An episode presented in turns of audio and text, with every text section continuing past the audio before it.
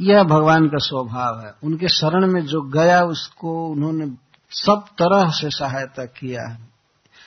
एक एक उदाहरण नहीं, हज़ारों, हज़ार उदाहरण है, लाखों उदाहरण है कि भगवान किस तरह भक्तों को सहारा देते हैं, रक्षा करते हैं। पांडवों की रक्षा भगवान वैसे करते थे जैसे पल के आँखों की रक्षा करती है।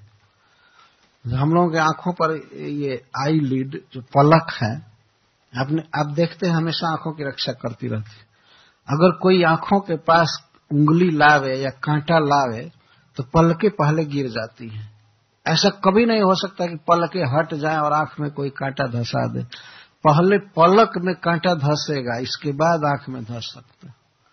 इस तरह पलके आँखों की रक्षा करती है। श्रीमद भागवतम में लिखा गया कि भगवान कृष्ण पांडवों की वैसे रक्षा करते थे जैसे पलके आँखों की रक्षा करती उन पर यह अपरिहार्य विपद आई, ब्रह्मास्त्र आया, लेकिन भगवान ने सुदर्शन चक्र से नलिफाई कर दिया पाँचों ब्रह्मास्त्र को।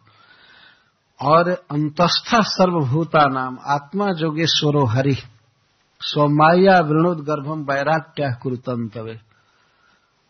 अंतस्थ सर्वभूता नाम, जोगेश्वर, भगवान जोगेश्वर हैं रथ पर भी बैठे थे। रथ पर ज्यो के त्यों बैठे थे, इसके साथ ही साथ उत्तरा के गर्भ में चले गए। वैसे तो समस्त जीवों के हृदय में अंतर्जामी रूप से रहते ही हैं, परमात्मा के रूप में रहते हैं, लेकिन वास्तव में चतुर्भुज रूप से वे गर्भ में गए उत्तरा के, अति सूक्ष्म बन करके मुख से प्रवेश किए। मुख से प्रवेश कर गर्भ में गए और गर्भ के चारों तरफ़ घूम रहे थे, गदा घुमाते हुए, गदा द्वारा, और वहाँ पर फिर ब्रह्मास्त्र को विफल कर दिया भगवान ने।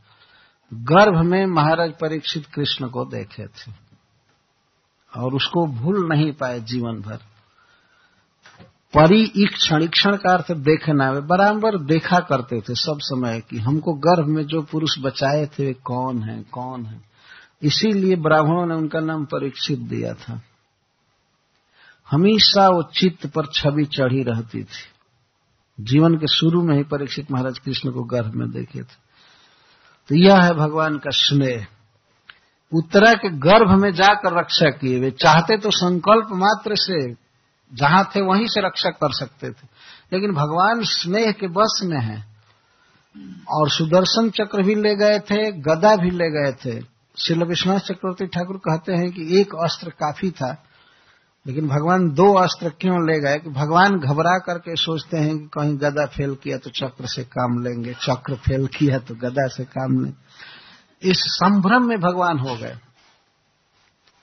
एक बार अकबर ने कहा बीरबल जी से कि बीरबल जी, आपके भगवान खुद अवतार क्यों लेते हैं?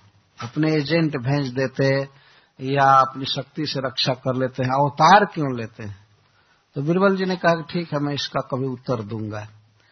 तो एक बार वे अकबर के पुत्र का एक मूर्ति बनवाए। चाहे प्लास्टिक का, चाहे काठ का, जो भी बनवाए हम। मूर्ति बना करके छोटा सा बच्चा था अकबर का। और वो कहे कि चलिए नौका विहार किया जाए। तो नौका पर वे लोग बैठे थे और बीरबल उस बच्चे को लेकर गोद में खिला रहे थे। अकबर को ये पता नहीं चला कि ये सही बच्चा है या नकली बनाया गया। नौका पर चल रहे थे, आगरा में चलते चलते बीरबल जी ऐसा नाटक किए कि वो बच्चा जमुना में गिर गया, छलक करके। वो गिराए जानबूझकर। तब तक अकबर कूद पड़ा जमुना में, उस बच्चे को बचाने के लिए। और बाद में जब वो निकाला, बच्चे को देखता है कि ये सही बच्चा नहीं है। तो बीरबल पूछे कि, सरकार, आप क्यों कूद पड़े? तो अकबर कहता, अरे, मैं क्यों कूद पड़ा? मैं सोचा कि मर जाएगा बच्चा और मेरा इतना स्नेह है कि मैं इसके, इसको बचाने के लिए खुद पड़ा तो बीरबल जी कहे कि यही स्वभाव भगवान का है। अपने भक्तों के लिए वे अवतार लेकर के आ जाते हैं, खुद जाते हैं। स्नेह बस, वो दूसरे का भरोसा नहीं करते हैं, स्वयं आ जाते हैं।